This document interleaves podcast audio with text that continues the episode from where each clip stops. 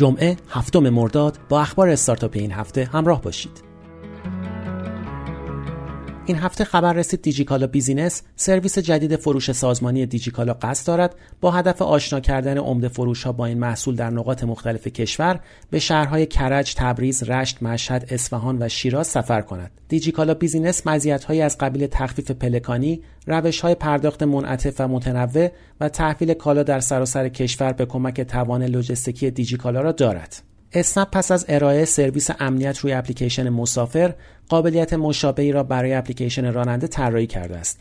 با استفاده از این سرویس کاربر راننده می تواند فقط با لمس یک دکمه به تیم امنیت سفر اسنپ اطلاع دهد که به مداخله فوری این تیم پلیس یا اورژانس نیاز دارد. دیوار اعلام کرد با استارتاپی قرارداد همکاری امضا کرده و امکان بیانه را برای کل دسته های کالایی ایجاد کرده است. برای استفاده از این امکان آگهی دهنده و نیز آگهی گذار باید تایید هویت شوند و پول بیانه خریدار در یک حساب امن واسط نگهداری می شود تا اگر معامله موفق بود پول به حساب فروشنده واریز شود. بر اساس گزارش فعالیت تپسی که این هفته در کدال منتشر شد این شرکت در تیر ماه 1401 رقم 51 میلیارد تومان درآمد عملیاتی کسب کرده است این درآمد 51 میلیارد تومانی اخیر تپسی نسبت به تیر ماه 1400 میزان 149 درصد رشد داشته است. شرکت حرکت اول گزارش عملکرد سال 1400 خود را منتشر کرد. حرکت اول اعلام کرد از ابتدای فعالیت در 11 کسب و کار سرمایه گذاری مستقیم انجام داده و سال گذشته نیز دو استارتاپ نت باکس و نبض را به سبد پورتفولیوی خود افزوده است.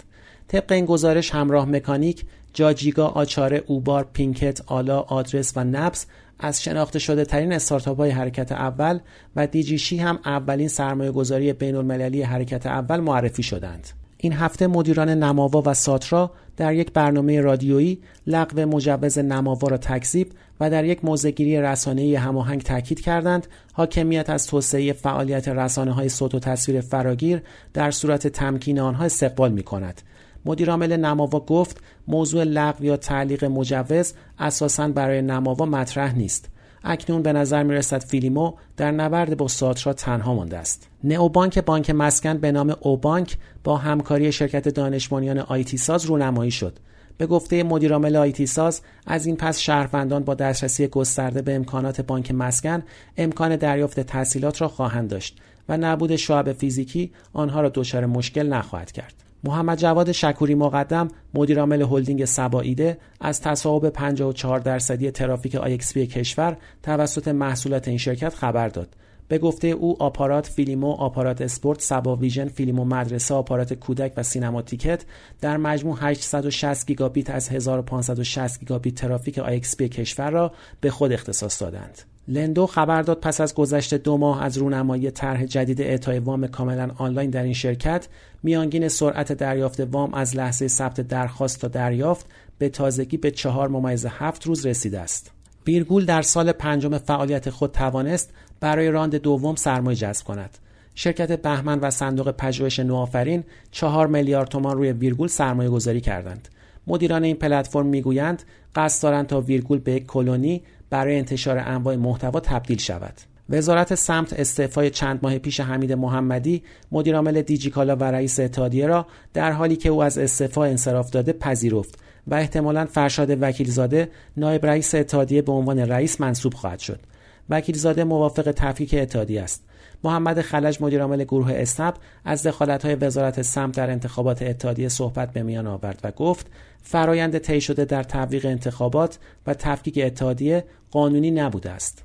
اخیرا انجام اصلاحاتی در قانون بانک مرکزی در دستور کار قرار گرفته است که به باور کارشناسان می‌تواند عرصه را بیش از پیش بر صنعت فینتک کشور تنگ کند به نوشته روزنامه دنیای اقتصاد این در حالی است که آخرین اصلاحات قانون مذکور مربوط به حدود 50 سال پیش است. اصلاحیه جدید این قانون در صورت تصویب فعالیت استارتاپ ها و کسب و کارهای فعال در حوزه مالی را دچار اختلال خواهد کرد. دوشنبه صبح شبکه اینترنت در شهر تهران با اختلال و قطعی مواجه بود. وزارت ارتباطات دلیل را فرسودگی خطوط و تجهیزات انتقال برق عنوان کرد که ساعتی بعد برطرف گردید. اما کمی بعد شرکت توزیع نیروی برق تهران بزرگ در اطلاعیه شایعه مطرح شده در خصوص ارتباط اختلال در اینترنت کشور با قطعی برق را تکذیب کرد. همزمان با سفر زارپور وزیر ارتباطات به روسیه موتور جستجوی روسیه یاندکس رفع فیلتر شد. سال 94 وزیر ارتباطات وقت ایران و روسیه توافق کرده بودند دفتر این شرکت در ایران تأسیس شود. اما یک روز پس از اعلام این خبر یاندکس این مسئله را تکذیب کرد. اکنون ظاهرا سفر وزیر ارتباطات دولت سیزدهم به روسیه توانسته پای این قول فناوری روسی را به اینترنت ایران باز کند. چهارشنبه این هفته محصول جدید شرکت سبا ویژن با نام تیک آبی که یک پلتفرم تحلیل اینستاگرام است رونمایی شد.